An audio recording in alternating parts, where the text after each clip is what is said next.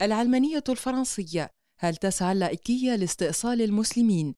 مقال على موقع نون بوست يشعر كل متابع لما يحدث في فرنسا أن هناك حربا على الإسلام حيث يوجد تطرف مؤسسي من الدولة ضد المسلمين ودينهم وإلا ما سر التشدد ضد الإسلام وأتباعه بحجة العلمانية اللائكية ودعم الرئاسة للرسوم المسيئة للنبي محمد وإعادة نشرها على جدران أهم المباني الحكومية.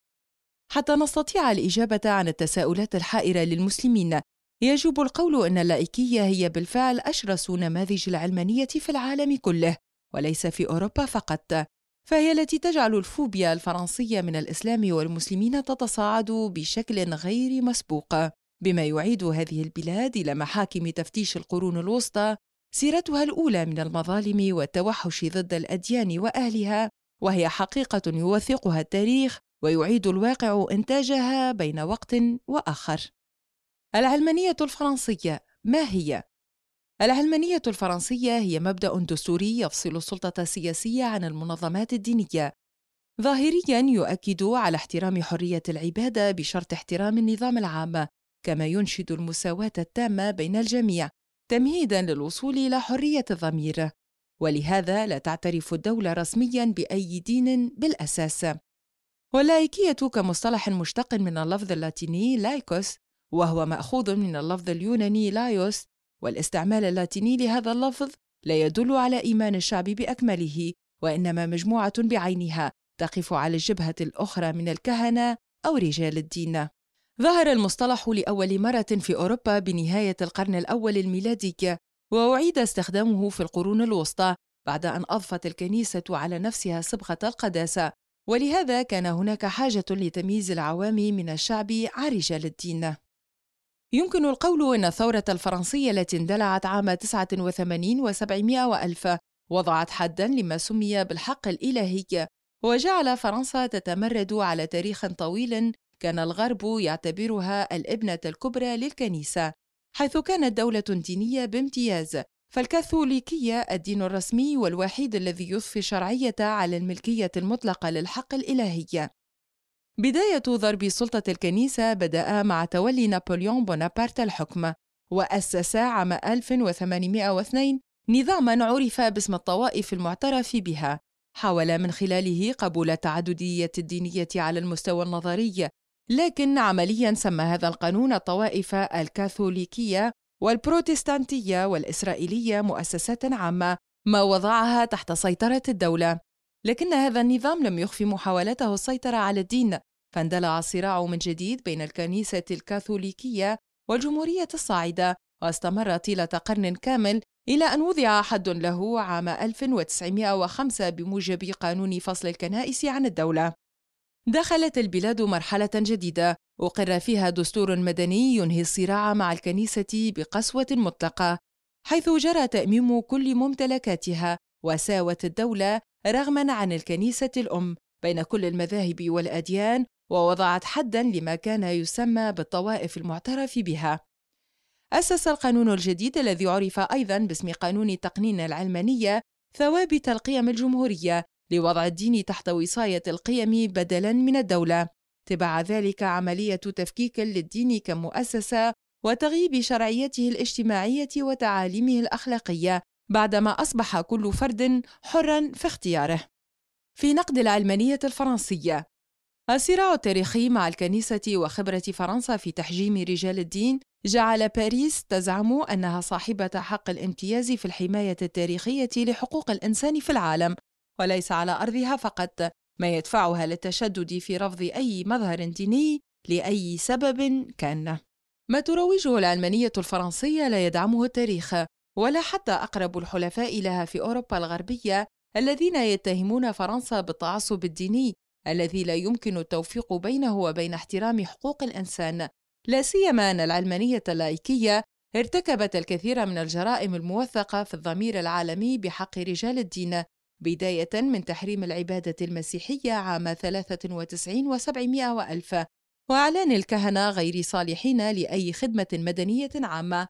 وإغلاق الكنائس والكنيسات اليهودية معها. وتحويلها إلى معابد للعقل. كما يثبت التاريخ في حق فرنسا اضطهادها للدين باعتقال آلاف الكهنة باسم الثورة وإجبارهم على الفرار إلى المزارع والقلاع والريف والجبال والكهوف والغابات. وبعضهم تحت الضغط والترهيب قبل النفي إلى إنجلترا، إسبانيا، سويسرا وإيطاليا. والبعض الآخر رفض فحكم عليه بالإعدام ونفذت فيهم الأحكام وسجن البعض الآخر. لكن في مراحل لاحقة أقيم لهم نصب تذكاري يعرف حتى الآن باسم كهنة الترحيل. هذا تاريخ دموي للصراع في فرنسا مع الدين ورجاله وانعكاساته على الفلسفة السياسية والاجتماعية جعل البعض يعتبرها أحد أهم نماذج العداء المؤسسي للحريات الدينية بعد أن أسس دينا مدنيا يحارب كل من يتمسك بالروحانيات ما أعطى للبلاد سمعة كبريتية في عدم التسامح.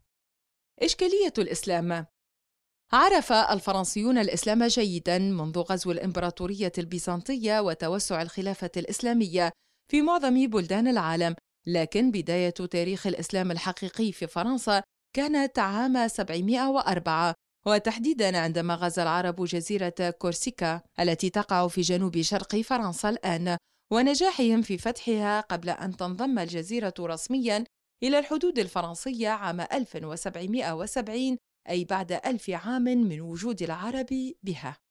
تزايدت موجات الهجرة الإسلامية إلى فرنسا في عشرينيات القرن الماضي وتشكلت الجاليات الأولى للمهاجرين من الجزائر والمغرب وتونس ثم دول جنوب الصحراء الكبرى وتركيا. وتمركزوا بنسبة قليلة في المدن الكبيرة وبنسبة أكبر في المناطق الريفية في المرتفعات والوديان. ارتفعت وتيرة الهجرة في الستينات، وزاد معها عدد السكان المسلمين، وفي غياب التعدادات الرسمية للدين، يصعب تحديد عدد أبناء الإسلام في فرنسا، لكن تشير أحدث التقديرات وفقا لمركز بيو للأبحاث عام 17 و2000 إلى أن أعداد المسلمين تصل إلى نحو 5.7 مليون أو 8.8% من السكان. ولهذا فالإسلام هو الديانة الثانية في البلاد. يتنبأ نفس المركز بتزايد عدد المسلمين في فرنسا بحدود عام 50 و2000 إلى نحو 18% من إجمالي عدد السكان. وربما هذا التزايد المستمر هو الذي يطرح إشكالية مواجهة العلمانية الفرنسية للأقلية المسلمة المتنامية والتي تملك قناعات مختلفة. وهو الذي يطرح إشكالية مواجهة العلمانية الفرنسية للأقلية المسلمة المتنامية والتي تملك قناعات مختلفة وتريد دفع البلاد لتغيير أسس العلمانية من نموذج يحارب أي وجود للدين في المجال العام إلى تصور آخر يحمي الضمير الفردي. لكن يسمح بهامش للحضور في المجال العام وهو ما يتم مقاومته حتى الآن تحارب فرنسا بقوة أي وجود للمظاهر الإسلامية على نحو يهدد البناء التاريخي على أسس غير دينية، كما تتخوف من فتح المجال العام للإسلام، وتطلق وسائل إعلامها لتحريض النشء على معاداة الدين الصاعد بقوة، حتى رسخت فكرة عدائية له بالفعل، ما انعكس على الشباب الإسلامي في فرنسا. تكشف استطلاعات الرأي أن 45% من المسلمين الذين تقل أعمارهم عن 25 عامًا يعتبرون الإسلام لا يتوافق مع قيم المجتمع الفرنسي، مع أن أعداد المسلمين آخذة في الارتفاع.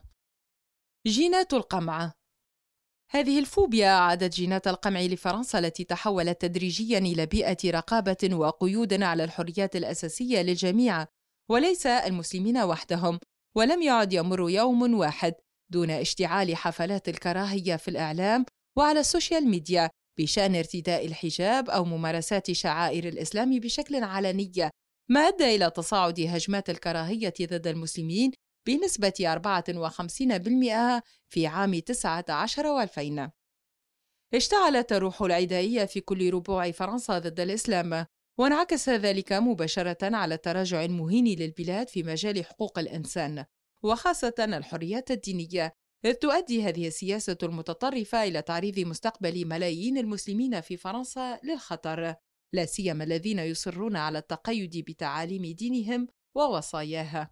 أصبح يمثل حماية الدولة ومؤسساتها للحق في التجديف أي الإساءة للأديان عقبة أمام الاندماج الذي ينادون به، وكلما تصاعد رد فعل المسلمين نصرة لدينهم يتزايد في المقابل تعرض الإسلام ونبيه والقرآن للإهانة الشديدة. الإصرار على المواجهة خلال الآونة الأخيرة زادت الأغلبية اليمينية في مجلس الشيوخ الفرنسي وهؤلاء وضعوا الإسلام أول أهدافهم بطرح مشروع قانون دستوري يهدف إلى ضمان تفوق قوانين الجمهورية في مواجهة الأصل العرقي أو الدين. بموجب القانون الجديد لا يمكن لأي فرد أو أي مجموعة التحجج بالأصل العرقي أو الدين للإعفاء من احترام القواعد العامة حيث تطالب المادة الثانية تحديدا الأحزاب والجماعات السياسية باحترام العلمانية. ومع أن الترويج اليميني للقانون ينصب على مواجهة تيارات الإسلام السياسي إلا أن بنود القانون فضفاضة ولا يمكن تطبيقها على مسلم دون الآخر. لا سيما أنه سيواجه الحجاب العادي بشكل رسمي وسيحظره تماما من الظهور في المجال العام فضلا عن إلزام المسلمين بتناول لحم الخنزير في المدارس وعدم ارتداء البوركيني على المسابح والشواطئ الهوس الديني لفرنسا قادها إلى هوس من نوع آخر وهو حكر الحديث في السياسة للمهاجرين على فرنسا ومصالحها. فأي آراء سياسية ولو على حسابات ال social media يبديها أي شخص تكون مؤيدة لبلده الأصلي سيعني ذلك فورا تقييد حقه في الحصول على الجنسية الفرنسية. يعتبر أصحاب هذه النظرة أن الحديث في شؤون البلد الأصلي يبرهن على عدم ولائه لبلده الجديد، وكأن المطلوب انسلاخه تماما وإعادة هندسة ذاكرته ونسيان كل شيء حدث له في الماضي وتأميم مشاعره الإنسانية، ويصبح السؤال: كيف يمكن أن يكون مثل هذا الوضع ممكنا في ديمقراطية تروج فرنسا أنها نموذج يحتذى به للعالم كله؟ موقف المسلمين حتى الآن لا يزال المسلمون الفرنسيون والذين لم يحصلوا على الجنسية بعد الأكثر تحفظًا على العلمانية في البلاد، حتى من الكاثوليك المسيحيين الذين لا يشعرون بارتياح أيضًا مع التضييق على حريتهم الدينية. تشير استطلاعات الرأي إلى أن التطرف الفرنسي يزيد المسلمين قوة في المطالبة بفتح المجال العام وخاصة الشباب صغير السن من الخامس عشر إلى الرابع والعشرين عامًا. وهؤلاء ولدوا وسط أحضان اللائكية لكنهم أذهلوا الجميع بالإجابة عن أسئلة هدفت لمعرفة حدود استجابتهم للإجراءات الجديدة لإعادة التذكير بالقيم العلمانية. وأكدوا أن تعاليم الشريعة الإسلامية أهم بالنسبة لهم من قيم الجمهورية.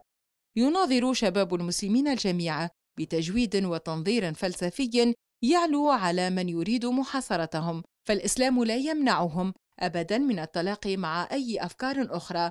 ولهذا أكدوا لكل متطرف يريد حبسهم داخل حدود دينه المدني العلمانية أن قيم الجمهورية الحقيقية هي التي تضمن حريتهم. لا سيما حرية العبادة وليس العكس. وبالتالي الدعوة إلى الاستنارة يجب أن تكون موجهه اولا لمن يفرض القيود وليس من ستفرض عليها.